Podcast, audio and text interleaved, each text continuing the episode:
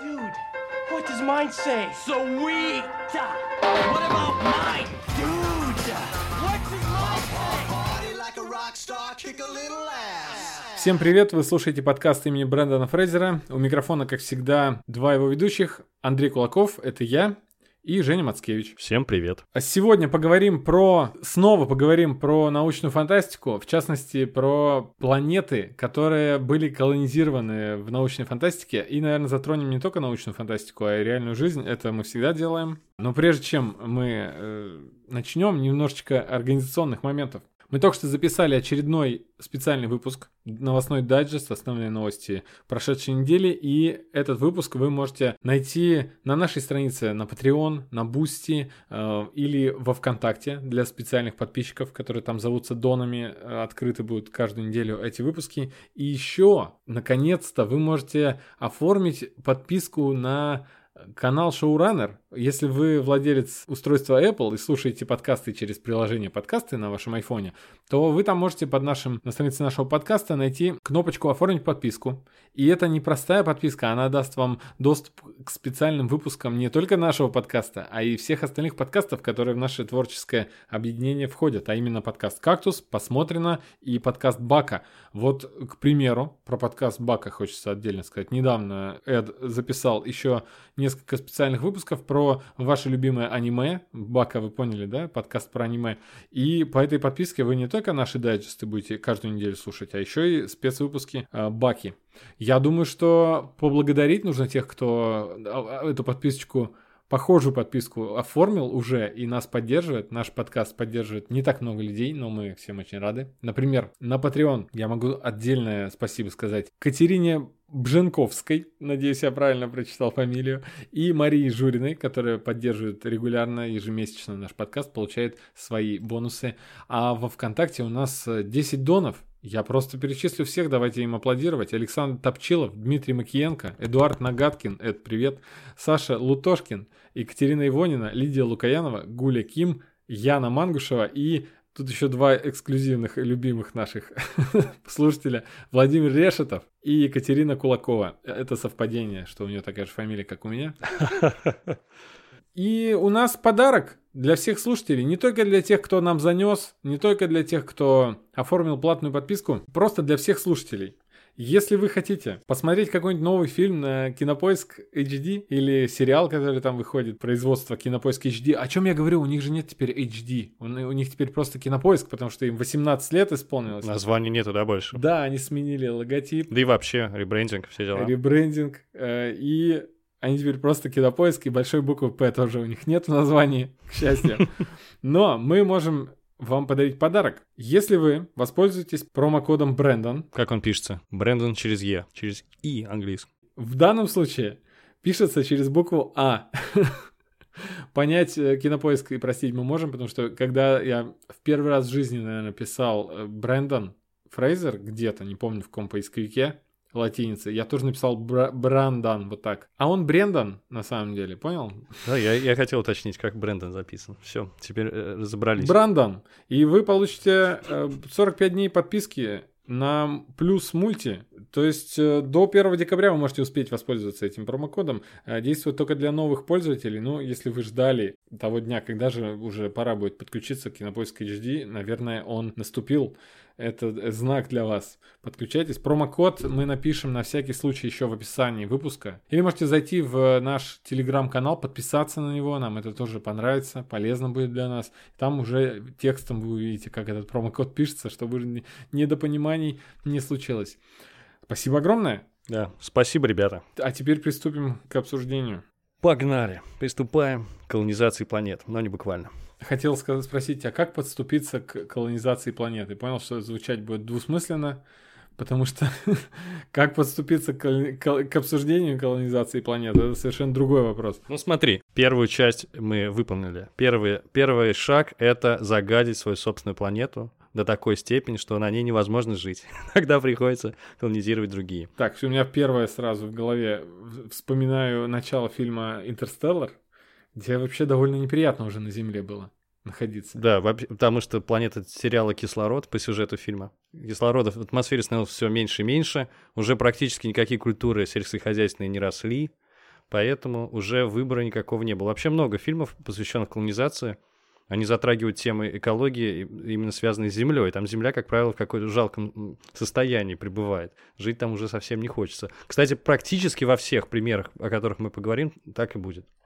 Вот реально, ты обращай внимание на это, что с нашим родным домом. Потому что реально других каких-то мотивирующих событий не, должно произойти. Ничто не заставит например. нас... Не, нет, ничто не заставит нас переселиться. Кстати говоря, это мысль, которая не всем приходит в голову. Даже если мы колонизируем Марс, например, там нигде никогда не будет так хорошо, как на Земле, как ты понимаешь никакая терраформация не, не, не поможет, потому что она невозможна в таком виде, как ее воображают фанаты. Поэтому это наш дом, нужно его беречь. Вот такая мысль, на самом деле, нетривиальная из подкаста о колонизации.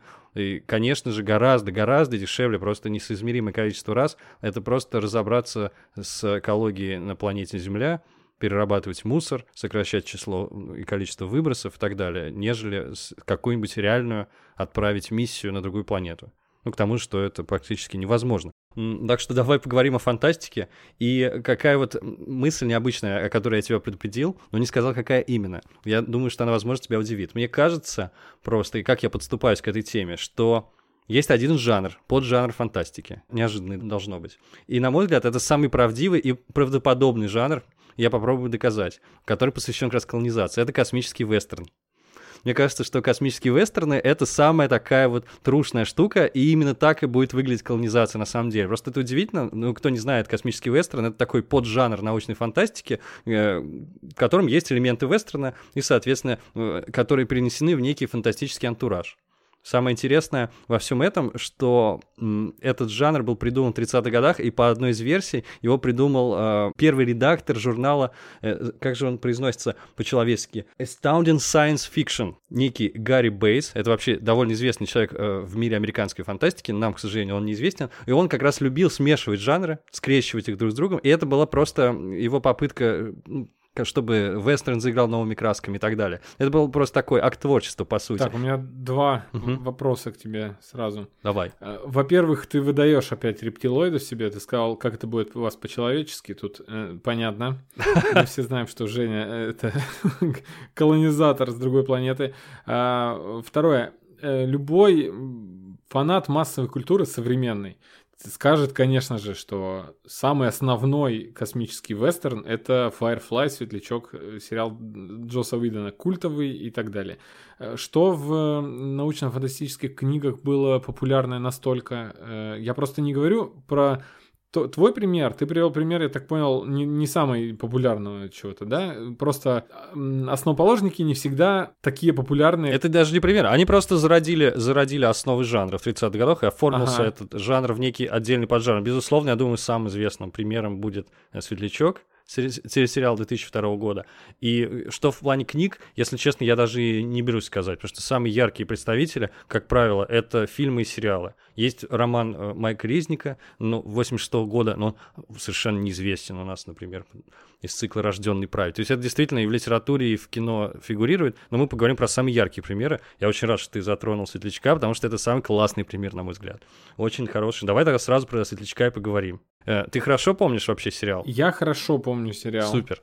Ты помнишь эстетику, да? Эстетика, они, а, это разные колонии отдаленные, и там, как правило, что роднит как раз с жанром вестерна? Передвигаются на лошадях, есть какой-нибудь небольшой городок, есть шериф, есть бандиты, может быть... Пасут коров. Да, ограбление поезда, например, там есть одна серия роскошная. Причем очень, очень важная серия, на мой взгляд. Кроме того, что это классический сюжет для вестерна, ограбление поезда, там еще очень важно, какой груз доставляет этот поезд. Какой груз крадут главные герои. Они крадут, если не ошибаюсь, э, лекарства, антибиотики, которые нужны местному городку. По сути, вот что переводят вот эти космические дальнобойщики в мире э, миссии Сиренти, в мире светлячка. Они приводят жизнь необходимые лекарства. Да, но мы, конечно же, помним самое смешное и абсурдное. В, в одной э, серии у них был заказ перевести куда-то коров или каких-то других там буйволов, не помню. Это вообще, это, на самом деле, это не абсурдно. Это все прекрасно, на мой взгляд, согласуется и очень даже интересно. Я не, не помню, откуда они их везут, если честно. Но, как ты понимаешь, видимо, в этом мире быстрее довести их, чем выращивать этих коров. Это как раз приближает нас к основной моей мысли, почему космический вестерн — это такой прекрасный жанр и наиболее правдоподобный подобный жанр в плане колонизации. Потому что а, во всех фильмах, которые мы видели, посвященных колонизации планет, нам либо показывают самые-самые какие-то ранние стадии, когда колония основывается, да, и потом уже сразу все, там цивилизация, уже э, земляне здесь живут, здесь, расселились по всей галактике, все очень круто. Они показывают главный мучительный ленющий процесс колонизации.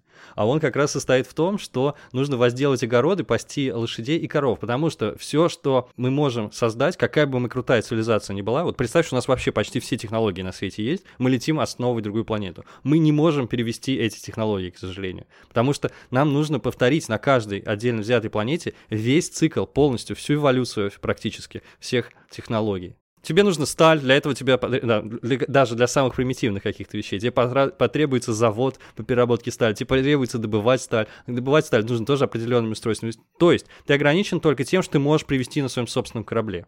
Это, короче, супер важная мысль. И поэтому очевидно, что ты не можешь автомобильный завод там построить, и завод по производству роверов. Да, у вас там было 10 роверов в самом начале, но потом вам легче просто кататься на лошадях, реально. Угу. Потому что любая колония на, э, на первых э, порах, на первых стадиях освоения планеты, это всегда сельскохозяйственная какая-то история. Абсолютно. Это какая-то община, лошади, коровы. Очевидно, что они не могли ждать, да, выращивать этих коров. Тем более, возможно, у них не было условий, у них не было ни инкубаторов, ни эмбрионов, не было ни одной телки, да, буквально или там ни одного быка, который мог бы ее оплодотворить и так далее. А, ну и то же самое касается лекарств антибиотиков. Ты представляешь, насколько это сложно. И на другой планете у тебя только камни, ничего у тебя нет, у тебя есть огород, какие антибиотики. Вот офигенно интересное обсуждение в нашем чате было, посвященное попаданцам. Я говорю, это моя тема излюбнейшая просто, обожаю ее. И разговор зашел про то, смогли бы мы в прошлом хотя бы, хотя бы из плесени сделать пенициллин. Самый главный, да, антибиотик, uh-huh. который вообще изменил судьбу мира. И я сказал, что ну все, что я знаю, что вот одно из другого. Я смог какой-нибудь сделать взвесь, размельчить там какую-нибудь плесень. Скорее всего, бы я убил бы себя, пациента, всех бы убил, потому что это очень сложный процесс. Сразу же я нашел форум какой-то, где эта тема поднимается, там какой-то специалист, химик, он говорит, что, ребята, без оборудования, без знания э, точных пропорций, э, ничего, это просто бессмысленно. Вот э, что я хотел сказать. Светлячок вот в этом плане, если будете его пересматривать, нужно вот приглядеться к нему, поскольку он вот под неожиданным углом смотрит на вопрос колонизации, на мой взгляд. То есть вот он еще и этим велик, этот сериал. Не, то, что, не только тем, что он э, романтизирует э, Дикий Запад в космосе, а еще и тем, что он довольно правдоподобный взгляд берет. Просто мы не помню, в каком выпуске обсуждали с тобой про как раз колонизацию планеты, почему на других планетах так убогенько все живут в глинобитных домах и так далее. Помнишь, в Светлячке тоже были угу. планетки, где люди жили в каких-то странных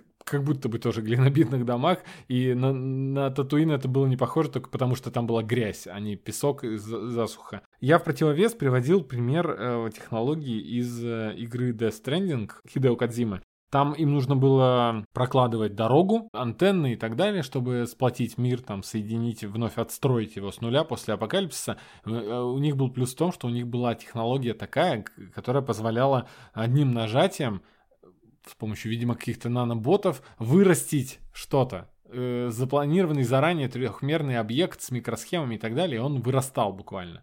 А, такой техно... Пока такой технологии нет, любая колонизация будет выглядеть как э, деревушка в глинобитных хижинах. Но опять же, вспоминая м- сериал «Затерянные в космосе» и современную самую его итерацию. Да, прекрасно, что ты это вспомнил. Да, да. да. Угу. А, просто упомяну, что это один из красивейших последних э, сериалов э, последних лет на тему научной фантастики. Я очень его люблю. Он э, легкомысленный, но очень красивый.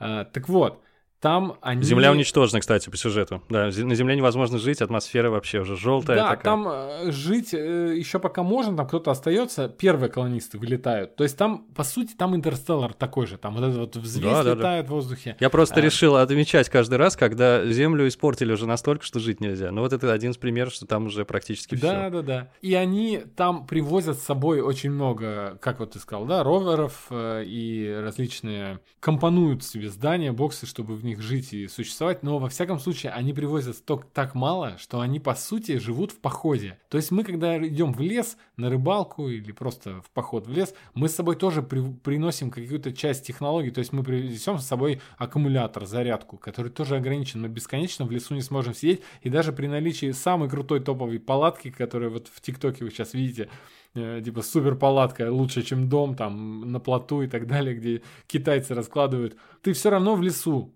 Ты все равно при любых э, высокотехнологичных зданиях э, и так далее ты находишься в походе.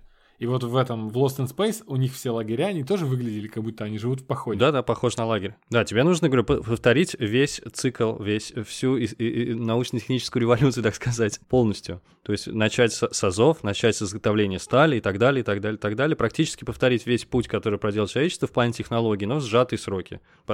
Практически ничего не придется, не получится сгладить углы и перескочить. э, Это будет сжато по времени, но все равно про- пройти этот путь придется, поскольку, говорю, повторю еще раз, технологии нельзя перенести на другую планету, их нужно заново воссоздать. В Death Stranding они создавали объекты, но можно ли создать завод из, из этих наноботов? Это уже вопрос принципиальный. Ну, можно пофантазировать. Ну, смотри, если у тебя гигантский 3D принтер какой-то колоссальный, то ты можешь создавать. Но условно у нас пока не изобрели 3D принтер, который будет создавать из песка, да? Ну, то есть из того, что из под ногами мы находим. Если такая технология появится, то твое предположение может сбыться. То, ты говоришь, нельзя перевести технологию. На самом деле можно. То есть когда можно будет что угодно напечатать.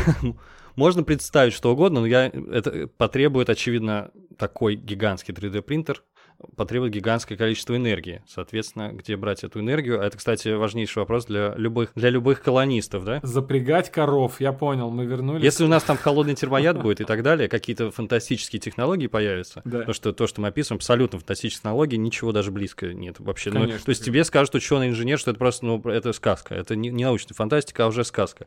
То тогда вообще воп- э, совершенно другие вопросы будут. Нужна ли тогда колонизация, в принципе, и так далее. Про Lost in Space я похвалю, потому что действительно это сериал, несмотря на, тво- на легкомысленность, как ты сказал, мы говорим про ремейк, который, современный ремейк, был когда-то сериал 65 года, а мы уже про современный. Там тоже семья Робинсонов, тоже космический корабль, который сбился с курса и не долетел до планеты назначения и попал на другую планету. Но при этом у него огромное количество достоинств. Во-первых, вот эта реалистичность в, в этих мелочах. Это очень подкупает, на мой взгляд. Причем самое крутое, кроме ограниченности в технологиях, это то, как изображена планета, на которой они высаживаются, потому что мне очень нравится, и тут мы сейчас как к Звездным войнам вернемся. Да, что да, я уже понял, что ты имеешь в виду. Да. Обожаю. Разные области планеты нам показываются, и на этих э, в разных областях разные. Разные природные зоны, как и должно быть, да, точно, совершенно верно. И чего мы не видим в Звездных войнах совершенно. Потому что Звездные войны известны тем, что там очень часто присутствует. Вот этот термин не мой, и его, кстати, не существует в природе, но я его увидел в ролике, если не ошибаюсь, какой-то э, игроманин, что-то такое. А, Монолитная экосистема. Мне, э, в принципе, этот термин понравился. Ну, понимаете, да, сразу о чем речь идет? То есть это некая природная зона, которая одинакова на всей планете, чего быть не может. ну, то есть, давайте вспомним Звездные войны. На Дагобе вся планета это болотистая какая-то местность, Эндер покрыт весь лесом, Ход ледяная планета, а Татуин это пустынная планета. То есть из этих четырех примеров две, реально могут существовать. Действительно может ледышка быть полностью, это вполне возможно. Полностью ледяная планета, очень классно жить, наверное. И пустынная планета. Ну, атмосферы не будет там. Да черт его знает, ну, наверное, Нет, атмосфера даже- будет, но я имею в виду кислорода не будет и так далее. Но Да, ну и пус- пустынная теоретически может быть, особенно если там система с двойной звездой, там как-нибудь по-хитрому, то такая тоже может существовать. То есть вот такая а, природная зона одинаковая на всей планете, это, конечно, допущение, очевидно, для того, чтобы проще просто изображать планету. При этом, оказывается, у Вселенной Звездных войн тот же Альдаран, там разные совершенно есть природные зоны, и там и, и такие горы, и, и реки, и, и разная красота, но нам как-то это не показывают все, да? Просто диктаторы во вселенной Звездных войн не любят планеты, где разные климатические пояса. Вот они Аль- Альдеран даже взорвали просто. Будешь знать. Да, единственная, единственная планета не- разнообразная была. Не-не-не, будет одинаково. я не хочу запоминать, что там говорит император. Еще один вариант, который ты не назвал, была планета, где все рыбаки, э, Мон Каламари, помнишь, были в Да, Мандалорце? да, прекрасно. И э, Планета Океан, но теоретически, наверное, это уже бо- больше похоже на реальность. это, да, очень похоже на планету. Это Миллера была планета в Интерстеллар, которая полностью водой была покрыта. Да, была Ну, планета Миллера, Миллер. потом... Вот, все закольцовано, да, у нас все будет связано. Э. Вся поп как известно, вся поп-культура — это просто такая сеть, паутина. Еще была планета полностью, если не ошибаюсь, покрытая магмой или что-то в этом роде, такая вся. Тектонически активная планетка. Ну, наверное, такое тоже может быть, но для жизни мы бы не назвали ее пригодной ни в коем Да, случае. дальше полетели. Так что вот, я думаю, что это, конечно, упрощение, очень сильное серьезное допущение, абсолютно не- нереалистичное, но э, для того, чтобы, не знаю, сэкономить деньги на отрисовку или просто чтобы легче было запомнить, зачем нам эти разнообразные планеты. Да-да, это то, так же, как все инопланетяне говорят по-английски, ну и все хорошо. Значит, не нужно придумывать, как, а как персонажи между собой коммуницируют и прочее. Так да, что, просто вообще да, это не касается этой темы. Всем практически. Не, да, я просто говорю, что это для упрощения скорее э, сценария. В Стартреке хорошая аналогия, на мой взгляд, будет. Очень много раз гуманоидные. То есть некоторые вообще выглядят как люди. То есть корабль э, Enterprise летит через всю вселенную, и вдруг там люди на какой-нибудь планете, неотличимые от нас вообще, и тоже по-английски говорят. Или какие-нибудь другие инопланетяне, голубенькие или зелененькие, но они все равно человекоподобные, они все равно гуманоиды. Я когда-то читал, что это было сделано на первых порах исключительно из-за экономии, потому что было недостаточно много денег на грим, и просто для этого пусть там придумали концепцию такую, что все живые формы, вне зависимости от того, как у них эволюция протекает на планете, они все стремятся к гуманоидной форме, потому что она самая совершенная. Можно Я, кстати, как прямоходящий- вполне. Как прямоходящий до гуманоид, я совершенно не согласен с этим, у меня вот спина болит, есть я считаю, что это не самый прям эффективный способ прямохождения на двух ногах. Наверняка бывают и другие приколы, другие Я варианты. просто хотел сказать, как это можно оправдать э, в плане, э, если представить, что жизнь на других планетах мо- может э, возникнуть и существовать только при совпадении всех тех факторов, которые сошлись на Земле, чтобы на ней зародилась жизнь, то и можно предположить, что и жизнь она разовьется и станет именно похожей на гуманоида. Но э, понятное дело, что они там все с какими-то различиями. То есть гуманоид, но у них там какие-то перепончатые уши, да, или э, с там четырьмя руками. То есть они все чем-то отличались, но по сути они все Да. гуманоидные. А в Нет, целом, это очень да, хорошая концепция, я согласен, потому что обитаем, э, обитаемая зона, так называемая, да, зона обитаемости, определенная зона в космосе, где условия должны быть на поверхности похожие для того, что, ну, на земные, по крайней мере. Я, я согласен, что при похожих условиях логически должно получаться, что эволюция похожим образом. То есть должен быть то- примерно тот же размер, то есть такая же плотность планеты, такая же гравитация будет, такой же примерно состав должен быть воздуха, давление, температура, и тогда мы получим что-то вот похожее. Может быть. Я не знаю. Плюс а, надо еще заметить, что они все там белковую природу имеют. Э, Ну, понятное дело, что нам показывали за столько лет Стартрека всякие разные э, живые формы, и кремниевые формы жизни тоже, и даже формы жизни, которые, э, формы разума, которые существуют в других измерениях, может быть, ты помнишь. И что нам только не показывали. Но в основном, конечно, нам вплоть до показывают... газообразных. Да, в основном аб- аб- абсолютно на- наши понятные формы жизни, такие же, как мы, на основе углерода. Что я хотел сказать еще? Давай вернемся чуть-чуть к вестернам, потому что тема на самом деле не, исчерпан- не исчерпывается Firefly.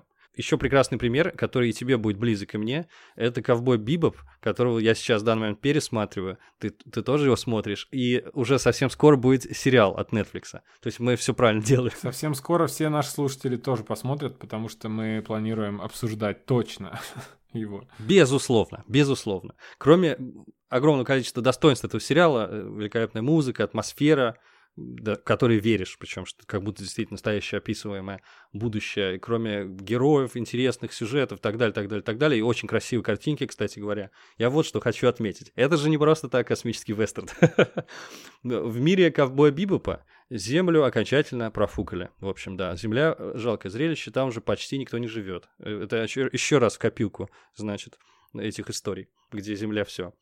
И люди расселились, но они расселились по всей Солнечной системе. То есть это крайне такой, как бы, с одной стороны, амбициозный, а с другой стороны, очень реалистичный э, сценарий. Потому что, понятное дело, что на планеты и спутники, которые в нашей Солнечной системе, гораздо проще долететь.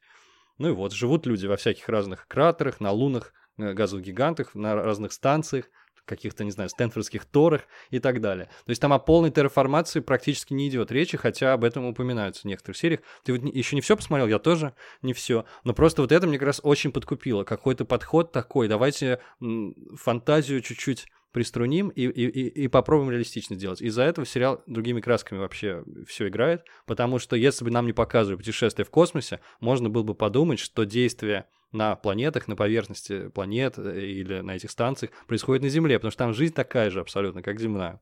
Это Мгм. очень такая милая деталь. Кстати, а почему он космический вестерн, по-твоему? Ну, кроме того, что главные герои, их называют ковбоями, потому что они охотники с головами. Ну, во-первых, они огнестрельное оружие там используют. Очевидно. Я, я- я реально, я думаю, какие вот есть критерии. Просто я для себя вообще это не продумал абсолютно. Мы Ну, с при- тобой обсудим это, может быть, когда будем обсуждать да, Ковбой Бибоп. да. А, да, Хорошо, у меня есть совершенно. аргументы, есть, но я их попридержу. А пока просто про реалистичность э, заселения э, друг- ну, других планет э, Солнечной системы. Момент, который я вообще в первую очередь сразу отметил, там Землю покинули все, она в таком виде осталась э, и продумана настолько, что не просто она пустая, а это планета, которая по орбите непроходимым практически слоем спутников и всякого космического мусора покрыто. Это, это такая правдоподобная. Да, осколки Луны там еще, там очень много камней, да. Да, так, э, ну там и, с- и спутники, там, помнишь, самая первая серия, где на Там Землю месиво, да, прилетают, да. это как раз вот про, речь про спутник идет, э, который какой-то искусственный интеллект, я забыл, как его зовут. Просто если вы сейчас прямо в интернете на- напишите э, космический мусор вокруг планеты, поиск по картинкам, есть такая, ну, не совсем правдоподобная, но близкая к правде э, изображение э, якобы космического мусора, который сейчас уже вокруг Земли находится. И это уже немножечко пугающее изображение будет. Э, Ощущение складывается, что уже нельзя пролететь, не врезавшись ни во что, летящее по, орбите. Страшно. Да, ну просто тут масштабы, масштабы не соотнесены, естественно. Тут просто каждый кус- фрагмент мусора больше там скольки-то сантиметров отмечен точкой.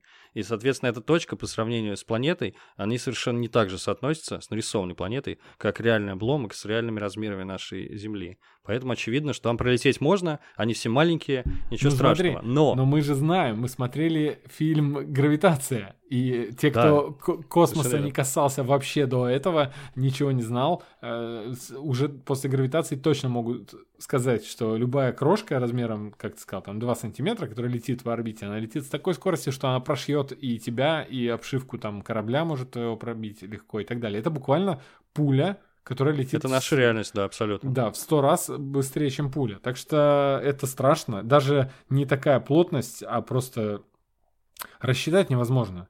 Облет всего космического мусора. Есть такая, такой сценарий развития событий, который называется эффект или синдром Кеслера. Собственно, на этом эффекте основан фильм «Гравитация». Там наглядно это показывается. Это лавинообразное, в общем, уничтожение всяких космических искусственных объектов и спутников, вот когда один осколок разбивает какой-то другой, получается много осколков тоже с гигантской скоростью, которые летят, Мгм. и дальше, дальше, дальше они таким образом уничтожают вообще всю сеть спутников на орбите, на всех вообще орбитах.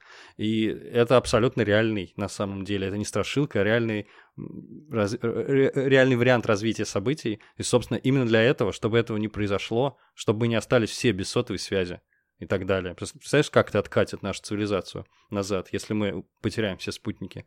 Для этого придумываются постоянно какие-то стартапы, идеи, как можно мусор отлавливать, как можно его сжигать лазером, ловить сетями, каким-то образом сжигать в атмосфере и так далее. Ну, мне кажется, мы это обсуждали уже, потому что ну, вроде бы эффект Кеслера это уже. Да, мы касались. поп-культурная совершенно такая штука. И вот реально благодаря фильму «Гравитация» это самая дорогая и самая красивая иллюстрация этого эффекта. Вот можете, если не смотрели, фильм совершенно замечательный. Даже здорово, что мы в таком научно-фантастическом выпуске затронули такой хороший научно-фантастический фильм. Так, наверное, про Бибопа тогда не буду больше распространяться. Все, все подробности тогда обсудим А в э, другом. по, по поводу того, почему выпуске. он вестерн, я уже сказал, вы услышите в, в персональном выпуске про этот. А, про колонизацию я просто еще не все смотрел.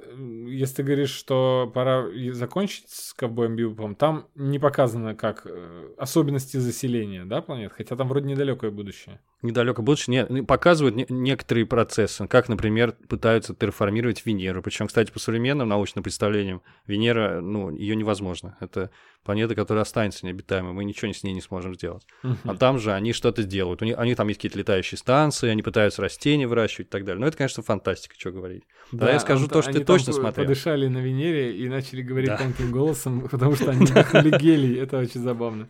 Смешно. Причем, да, причем только те, кто только что прибыл, а те, кто там давно живет, у них, они, у них связки якобы адаптированы уже. Ага, а вот попридержи немножко, ты сейчас хотел что сказать. Я хочу просто вспомнить пример а, еще одной популярной фантастики, где далеко не ушли в космос, а заселили Солнечную систему. Это вот э, цикл э, пространства или экспансия. Э, по нему вышел сериал, который, кажется, закрыли на Амазоне. Нет, где-то закрыли, Амазон, по-моему, подхватил их и продолжил. В общем, сериал, который снят э, по циклу книг, сейчас топовая фантастика, Джеймс Кори, это два содружества двух авторов, один из них личным секретарем у Джорд, Джорджа Мартина работал, то есть такая игра престолов в космосе, но там все распространилось по Солнечной системе, и там они немножечко еще учли э, особенности гравитации на других планетах. То есть там колония на одной планете, те, кто в ней родился, они очень высокие и худые, потому что там низкая гравитация, чуть ниже, чем на Земле. Они все вырастают в итоге двух с половиной метров ростом такие. А, тот момент, который тоже обходят в фантастике, так же, как и эм, вот этот вот моно, как ты сказал, когда все планеты с одной погодой. Это не настоящий термин, монолитная экосистема. Но я подумал, почему бы его не использовать. Да, Звучит ну, красиво. мне нравится Да. тоже, мне понравился, да. А, да, Тот же момент, тоже миф э, такой, который упускают. М, Если ты прилетишь на Луну, ты, соответственно, будешь идти никак, никак на Земле. Вы же знаете, да? Там все в припрыжечку ходят, потому что низкая гравитация. Да, в фильме «Ад Астра» Я не помню, как его перевели. Через терник к звездам. Ну, не помню, как К его перевели звездам. на самом деле. К звездам просто. Э, Очень здорово показано путешествие персонажа Брэда Питта сначала на Луну, потом с Луны, если не ошибаюсь, на Марс, потом совсем далеко улетел уже куда-то там с- к Сатурну. Тоже довольно реалистично все изображается. не очень-то все это весело и красиво, но на Луне там действительно гравитация слабая, можно прыгнуть и Каждый там практически Майкл Джордан. Представляешь, как круто играть в баскетбол на Но Луне? это не бьется опять с, колонизацией. Да уж, да уж. Нет, нет. Это мы просто, как всегда, отвлекаемся на нашу любимую фантастику. Не-не, я имею в виду как раз-таки, что это э, с колонизацией других планет, как реалистичному прогнозу будущего, это не подходит, потому что мы... Окей, в затерянных космосе они там летят э, через три солнечных системы куда-то далеко на планету, которую они изучили только зондами какими-то. Ну Ладно, возможно, они получили м, значение давления на этой планете, гравитацию как-то там понимают, но столько факторов, кроме гравитации, должно сойтись, чтобы мы туда переехали и начали там пасти коров. Просто представим, что колонизация не может существовать в том виде, который мы видим в фантастике. Ну, ну, вообще, планет, там, не знаю, э, потенциально, которые могут быть пригодны для нас, их в нашей галактике, я просто не помню порядок, но это, э, там, скажем, сотни миллиардов, пример. Мгм. Я не помню порядок, может быть, десятки миллиардов. Так. Ну, соответственно, из этого набора в будущем мы научимся, особенно если мы запустим какую-нибудь станцию или, э, или сможем построить какую-нибудь крутую станцию где-нибудь подальше от Земли. Мы сможем тогда более детально исследовать эти планеты. Уже сейчас мы с Земли можем открывать экзопланеты. Это вообще, если честно, потрясающая вещь. Меня это всегда завораживало. То есть, а мы сможем искать среди этих миллиардов наиболее подходящий, чтобы был и диап- диазон- диапазон температуры нужный, и чтобы была вода жидкая, тоже неплохо было бы, и чтобы давление, и размер похожий, чтобы не вырастали у нас трехметровые дети, да? Да, все равно кажется, что что-нибудь одно, возможно, не будет учтено, и там вот, ну вот дохнут коровы, Ну, и всё. да, конечно. И- Или там все... Или какая-то... Я забыл, где, в какой фантастике было, что на одной из планет э, женщины не могли рожать э, детей, или там вообще не, не беременеть. А я вот это не помню, кстати, никогда такого не слышал. Интересно, надо будет погуглить. Вот прям недавно где-то тоже было. Ну, то есть э, таких факторов как будто бы множество нужно, чтобы Да, ну и все учесть, конечно, невозможно. Экспанс еще, кстати, я сейчас вспомнил, любопытен тем, что там очень классная заставка, пока, такой таймлапс освоения поверхности Марса, если не ошибаюсь. И там Мгм. показывают быстро, как вот с и- именно с нескольких станций, нескольких строений все разрастается, разрастается и так далее. Выглядит, можно сказать, реалистично. Вот другой сериал, который сразу же приходит на ум, когда речь идет и о фантастике, и о колонизации, это недавний сериал «Воспитанный волками». Вот мы с тобой его смотрели, и ты даже рекомендовал, да, по-моему, первые одну или две серии отдельно обязательно посмотреть. Одну гарантированно рекомендую. Три мы с тобой пришли к выводу, что более-менее хорошая. Дальше дурь пошла. Ну, это подробно можете послушать в нашем выпуске «Религия и фантастика», как раз посвященному, не совсем полностью посвященному воспитанным вол- волками Ридли Скотта, а, ну, навеяна эта идея нам была после просмотра этого сериала. Послушайте. Да, но для тех, кто еще не послушал или забыл, я супер вкратце скажу, что там как раз изначально, чего как раз ка- эта мысль не развивается в последующих сериях, показано противоставление науки и религии и показан, собственно, почему научный подход, он э, демонстрируется превосходство вообще научного подхода, поскольку Земля там тоже в упадке, жить там больше нельзя, и люди сбегают, последний, кто может. И, соответственно, есть э, люди, которые исповедуют митроизм, религиозные люди. Они на гигантском ковчеге, на огромном корабле летят, который медленно, и там людей погружают в искусственный сон, там, в некую гибернацию. А есть другая партия. Люди атеисты, они построили андроидов, и эти андроиды как раз-таки могут выдерживать около световой скорости. И они вот за- загружают этих андроидов в такой маленький корабль, практически капсулу, который очень сильно разгоняется. И на этом корабле, кроме андроидов, есть еще эмбрионы. Просто атеисты верят, что андроид может воспитать людей. И, и, в общем, это их выгодное преимущество. Таким образом, андроиды вместе с этими эмбрионами еще не выросших детей попадают на планету раньше всех. А колонисты-метроисты, они сильно позже. Э, вот это, это, это в принципе, все, все буквально там проговаривается очень быстро. Это не является спойлером, очевидно. Так вот, самое интересное начинается после того, как они приземляются. Эти андроиды, представители супер технологически развитой цивилизации, нашей цивилизации. Что они делают там? Кроме того, что оплодотворяют там эти яйцеклетки, и, эмбри... ой, точнее, эти эмбрионы начинают развиваться, ты помнишь, да? Первым делом они разбивают огород чертов там. Да. То есть, имея кучу крутых технологий, они вообще ничего не могут. То есть, единственное, что они делают, они пытаются вырастить какую-то космическую репу там весь сезон. То есть, у них там реально хиленький такой огородик, очень плохая почва, неплодородная, каменистая. Они там что-то пытаются расти, какое-то, выращивать какое-то местное растение, которое оказалось пригодным для еды, потому что, очевидно, для колонистов э, это супер важно. Э, вопрос питания, он принципиально важен. Тут мы, кстати, возвращаемся к светлячку, где отправили коров. Да? На самом деле, если мы в реальности будем, например, заселять Марс, то э, что будут кушать люди? Это очень важно. Вопрос рациона. Картошку мы знаем. Картошку, да, в основном. Конечно, что-то они будут выращивать в теплицах, без этого вообще никуда. Но очевидно, что они кучу всего, всяких полезных вещей, они не смогут вообще никаким образом получить на Марсе, и, и потребуются поставки недостающих продуктов с Земли, которые будут очень дорого стоить. Вот это, так что дорогая будет заварушка, если мы решим Марс действительно осваивать. Так что вот «Воспитанные волками» а, прекрасно укладывается вот в мою концепцию, что нам придется повторять все Э, пути, весь путь развития человечества заново в сжатые сроки на другой планете. И какой бы ты крутой не был, какие бы у тебя не были технологии, наноботы и так далее, а там эти технологии показаны, и в первой серии Андрей правильно говорит, это реально заслуживает внимания, потому что это визуально выглядит супер, как будто это сняли просто действительно в другом времени, на другой планете, там все материалы как будто из будущего, это очень круто все выглядит. И у них там есть эти технологии, но они их не могут использовать практически никак. Знаешь, что мне это напоминает? Может быть, ты помнишь перевал, наверное, ты помнишь, конечно, Кира Булычева. Да, поселок. Перевал это первая часть, да, правильно? А, да. Понимаю. Ну, там две, как будто бы две, одно, одно произведение, две головы. Вот по первой части есть мультфильм «Советский перевал». И в конце мультфильма э, там не колонисты, а просто земляне, космонавты, они летят куда-то и терпят крушение на не, недружелюбной, неблагоприятной планете, на которой они не собираются. В общем, это советский Lost in Space. И суть в том, что там все радиоактивно, активная, реактор вышел из строя, им приходится далеко уйти от корабля, они хватают то, что успели схватить, и все. Они живут абсолютно как дикари. Они пытаются сохранить какие-то знания, передать родившимся детям знания о Земле, какую-то там географию, биологию, математику и так далее им преподают. Но в целом эти дети, они уже действительно выросли, выросли на другой планете, они инопланетяне практически, адаптированы причем к условиям жизни на этой планете. Я придумал, как назвать сериал э, по, по мотивам э, этого произведения. «Воспитанные совками».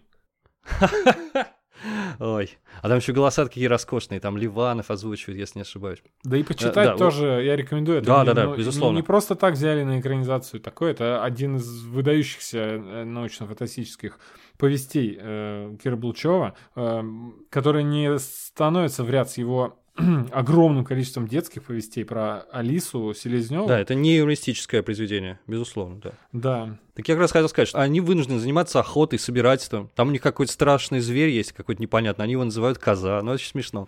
Они, э, по-моему, и... и доили вроде его, нет? Да, да, да, да. Но это, Там соответственно, уже местная как... да, коза. Да, местное какое-то существо. В конце они такие, э, извините за раскрытие сюжета, они, дети добираются до корабля, и назад он захватывает с собой бластер.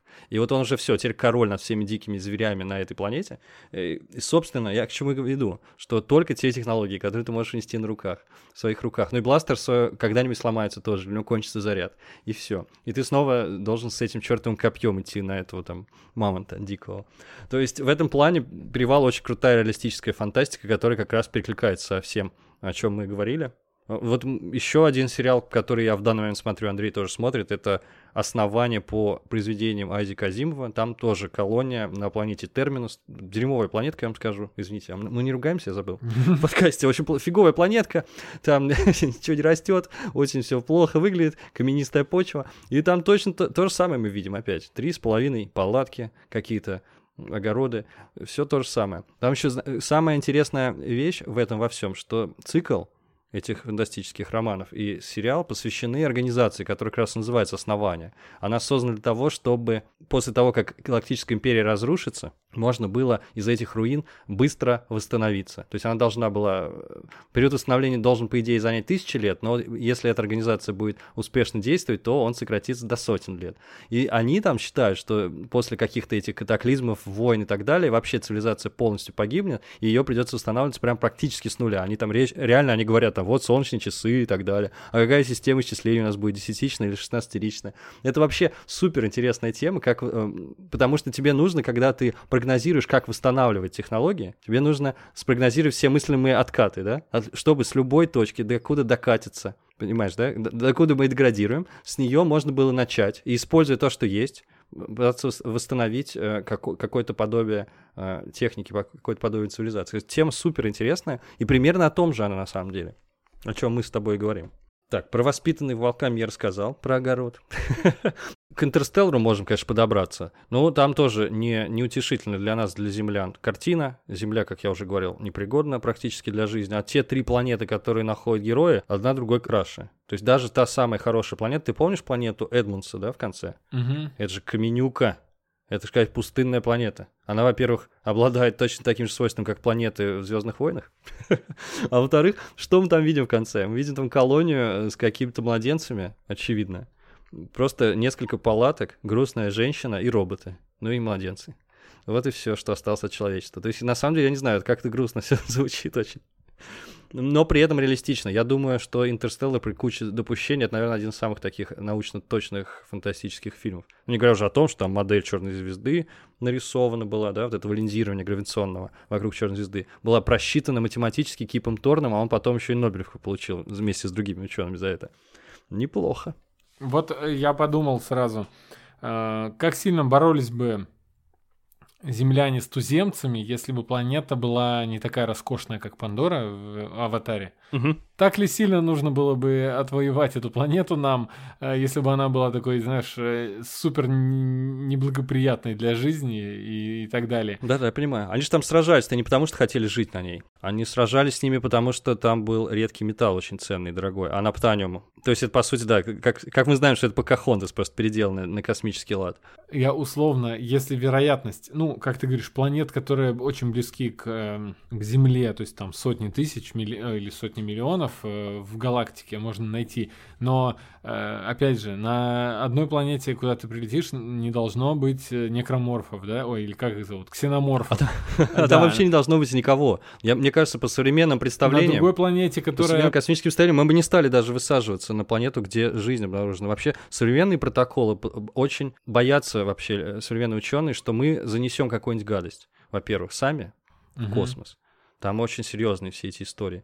Не дай бог, какие-нибудь наши вирусы, наши бактерии куда-нибудь попадут на, какой на поверхность какой-нибудь планеты. И, и в обратную сторону это тоже работает. Не дай бог. Поэтому я даже не представляю, Конечно, что... учитывая, что на Земле мы до сих пор, да, можем наткнуться на новый вирус, который уничтожает э, э, очень Да, они еще, они еще появляются новые, мутируют и там обмениваются частями. Спасибо большое. ДНК. Э, В общем, получается веселуха полнейшая. Мы-то с вами знаем, ребята. Подкаст записан в 2021 году, если что, если в будущем слушаете. То есть, по сути, я к чему вел? Э, Из такого огромного количества планет почему-то реалистичным кажется, что не так много будет планет, где действительно куда можно взять и заселиться. То есть, ты как в Рик и Морти, ты прилетишь на планету, а там солнце орет просто. Это, это хороший вариант, учитывая все перечисленные выше примеры. Это еще неплохой вариант, особенно планета на початке. Да, да, Даже да, да. Рик вот испугался, это реально неплохо еще. Интересный пример, если мы фантазируем, вот особенно когда ты Death Stranding вспомнил, ты сказал, что вот можно же такую там, при- придумать штуку, там наноботы будут все строить. На самом деле часто 3D принтер. фантасты э, а, считают, что если человечество уже способно, там, не знаю, гиперпространственные прыжки делать, там, кротовые норы создавать и так далее, путешествовать, в общем, на эти расстояния сумасшедшие, где находятся другие планеты, а мы знаем, что даже ближайшая звезда, Альфа Центавра, она где у нас находится? Я- в общем, э, это вне зон досягаемости все находится абсолютно. При современных скоростях, то есть э, у нас там 40 километров в секунду, если не ошибаюсь, космические корабли могут летать максимально. Ну, это просто смешно. Э, ну- Нужен какой-то качественный скачок в технологиях, чтобы сворачивать пространство, создавать кротовьи норы, и тогда можно будет там попасть в какую-нибудь удаленную точку быстро. Вот если мы реально э, достигнем такого уровня развития технологического, тогда можно действительно фантазировать как угодно. Но у нас на- на- в этом моменте уже будут такие технологии немыслимые. Ну, ну вот, например, например, фантастам очень нравится технология разного рода синтезаторов материи. Может быть, ты, ты понимаешь, зачем? Это ящик какой-нибудь, ты туда закидываешь лопатой песок, вот то, что ты хотел, философский камень, и получаешь, что надо тебе. Потому что из любой материи что угодно. Я не знаю, где он черпает энергию, но, в общем, энергия бесконечна, по всей видимости. Я такой читал рассказик, но я не могу его вспомнить, как он называется. Там был тоже какой-то синтезатор материи, колонист, прибывает на планету, у него есть этот ящик, и, и через этот ящик он должен создать себе все сначала, вообще все и бластеры, и, там, не знаю, молотки, э, крюки для палатки, все абсолютно. Он будет создавать там, там в программе все записано. И он ломается у него, представляешь? И он не может никакой предмет, никакой прибор создать, синтезировать. И просто какую-то пыль выдает ему. Я не знаю, может, читал, по-моему, это отечественный фантаст. Я расскажу, как он выкрутился. После какого-то определенного числа экспериментов он понимает, что это не просто пыль, а это то самое вещество, из которого создан должен был быть этот предмет, который он заказывает, просто разложенный на атомы. И он такой, ага, я могу только получать простейшие какие-то вещи. И в конце он догадывается, значит, что-то там э, заказывает ему, из чего у него получаются какие-то простые элементы, которые при, химич... при взаимодействии там выделяется тепло, какая-то экстремическая реакция, и он создает огонь себе. Он такой, ага, не зря я химию не прогуливал в школе. И ему нужно там согреться буквально, чтобы дождаться помощи. Вот как-то так, все, все очень банально. Так что школьные знания ему пригодились. Там. И я сразу вспомнил рассказик другой. Может, ты помнишь, мультик был советский, Тарасов снял. Это мультик 85 -го года, который называется «Контракт» по мотивам рассказа да, да, да. Роберта Сильверберга. То есть в оригинале он Company Store называется, да? А, а у нас «Контракт». Там как раз тоже есть колонист на необитаемую планету, на ужасную планету, на самом деле, ужасную. Прибывает колонист, и у него есть масса передатчик. То есть, по сути, это транспорт какой-то... Я правильно понимаю, что это ну, какая-то нуль транспортировка вообще. Теле- телепортация, Телепорта... да. Телепортатор, во, я думаю, слово что-то. Есть же прекрасное слово, телепортатор. То устройство, которое все необходимое для жизни ему создает, но там как раз в этом и замес, собственно, происходит, что он, он э, ты помнишь, что оказывается, что все за деньги, все не бесплатно и так далее. Короче говоря, я вот к чему вел. Только подобные технологии теоретически могут нам ускорить каким-то образом колонизацию, ускорить этот процесс, да и то. Да и то. То есть мы крупное не создадим никогда, да, никакой. Вот можно пофантазировать на эту тему, да, имея телепортатор небольшой, что мы можем сделать? Мне кажется, все равно получится деревня с репой. Не, уже, не говоря уже о том, что если нам удастся построить вполне пригодное жилье и запастись каким-то ограниченным количеством там семян для выращивания. Скажем, Марк Отни картошку там на говне растил, да, и на Марсе, и, в общем-то, все у него было хорошо. Просто к тому, что через какое время ты убьешь соседа, Он там один был. Блин, кстати, «Марсианин» — это прекрасный пример. Я вот помню, это одна из редких книг. Конечно, она, это невысокая художественная литература. У нее нет таких потрясающих достоинств, но она безумно увлекательная. Я не мог оторваться просто, пока не прочел ее целиком. Я думаю, ты тоже, да? Но она прям очень интересная, и она очень приближена к реальности. Ну и фильм тоже какие-то отголоски прекрасности этой книги впитал в себя.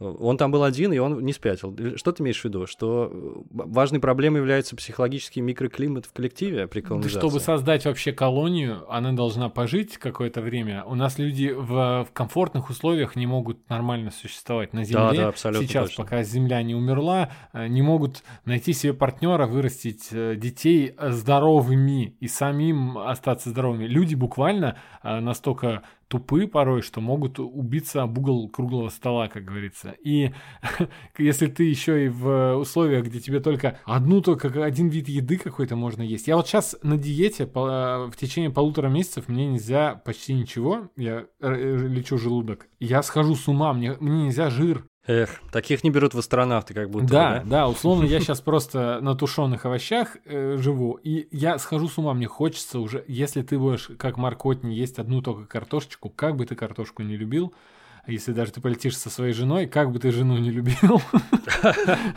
да, э, нормального складного общества не получится. Другое дело кораблекрушение, как в поселке, да, то есть там э, выбора нет, люди просто продолжали жить но уже в диких условиях.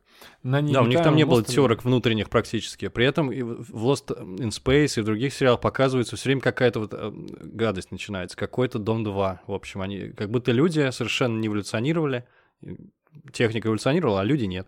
И они, конечно, не могут нормальные отношения построить никаким образом, не понимаю почему. Наверное, это в природе человека. Выходит, что так. На, на- есть эксперимент, я, я просто не помню, как он называется, типа биосфера, там что-то в этом роде, там группу людей поместили в какое-то такое помещение, изолированное от общества. У них там проверялись несколько вещей. Во-первых, смогут ли они использовать вот эту внутреннюю систему, чтобы выжить, там нужно было полностью фильтровался воздух, полностью перерабатывались все жидкости, понимаешь, о чем речь, да? То есть имитировался очень длинный полет на другую планету. И они должны были уживаться друг с другом. И насколько мне известно, всегда все заканчивалось очень плохо. Там все разру- э, э, разругались, получались какие-то группировки враждующие, они друг с другом не разговаривали. Там, и, э, и всегда эти эксперименты сворачивали. Просто я уж не знаю, как отбирают людей туда, но вот ничего не выходит. Какой-то ужас. Собственно, я, меня всегда интересовало, что же за люди космонавты. Мне казалось, что они из какого-то другого теста сделаны, типа супер эмоционально устойчивые. Вот, вот Гагарин, мне, мне казалось, это самый человек, которого нельзя ш- вывести из равновесия ни при каких обстоятельствах. Сверхчеловек. Может, я ошибаюсь, у меня идеалистические представления космонавтов, но вот как-то так, как будто бы иначе не На получится. Netflix ничего. в прошлом году вышел сериал Space Force, и там э, главную роль играет Стив Карелл. А, Соответственно, играет он примерно Майкла Скотта из офиса, только который э, генерал, э, там какой-то генерал-генерал космических Мне уже смешно. То есть, э, да, он такой же почти.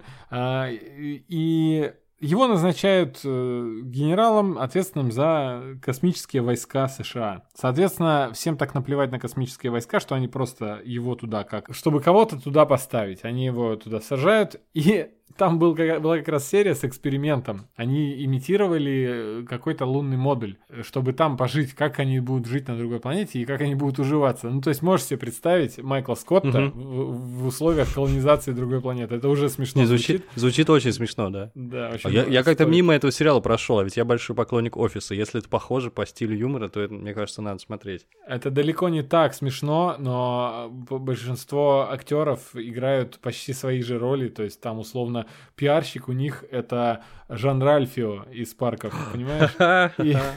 Мне уже в голове смешно. Да, он не бомбанул, у него рейтинг не очень высокий, но его продлили. Это о чем-то говорит. Может, все-таки потихонечку-потихонечку у него вырастет. Я посмотрел просто потому, что люблю этих актеров. Они играют все вместе какой-то такой, такую компанию образуют, за которой приятно наблюдать. Плюс космическая тематика, понимаешь? Понятно. Я... Мимо меня не могло такое пройти. Фильм «Пассажиры». Фильм потенциально о колонизации другой планеты, но мы не, не, не досмотрим до этого момента никогда. Там это не показывается, собственно, потому что весь фильм посвящен полету. Он тебе как- Зато- Ты помнишь его? Э, Спойлер к финалу. Мы увидели, как двое человек колонизировали корабль. Ковчег. Да, я это именно, именно это и хотел сказать. Да. Что они там все зарастили забавным образом. Слушай, зря мы спойлернули, мне кажется, нет?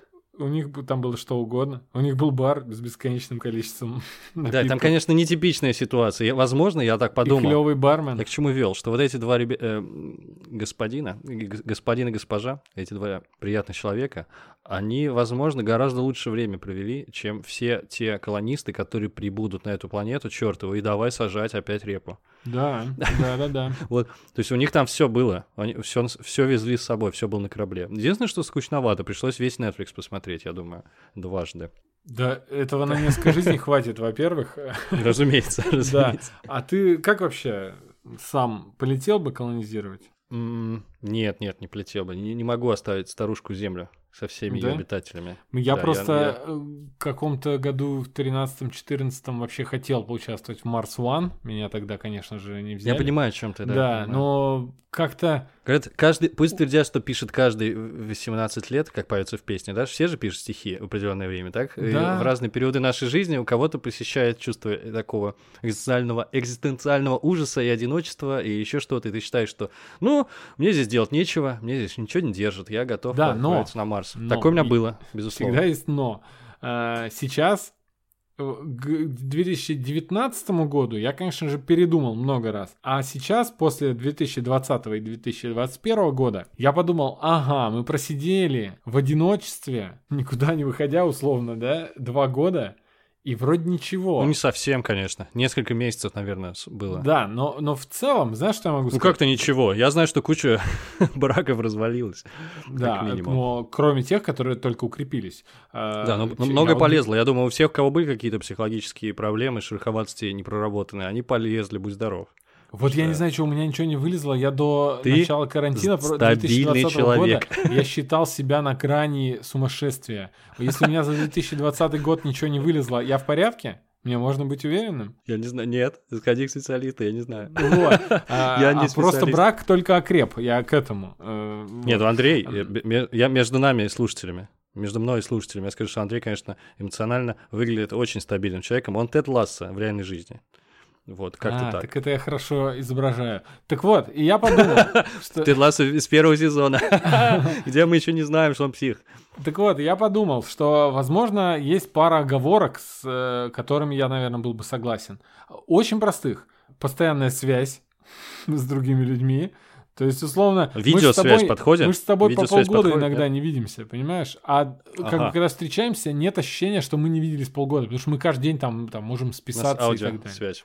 Да. Слушай, это- помнишь в Интерстелларе, где он смотрит видеозапись, там э, дети повзрослевшие, и он там слезы не может держать, это я.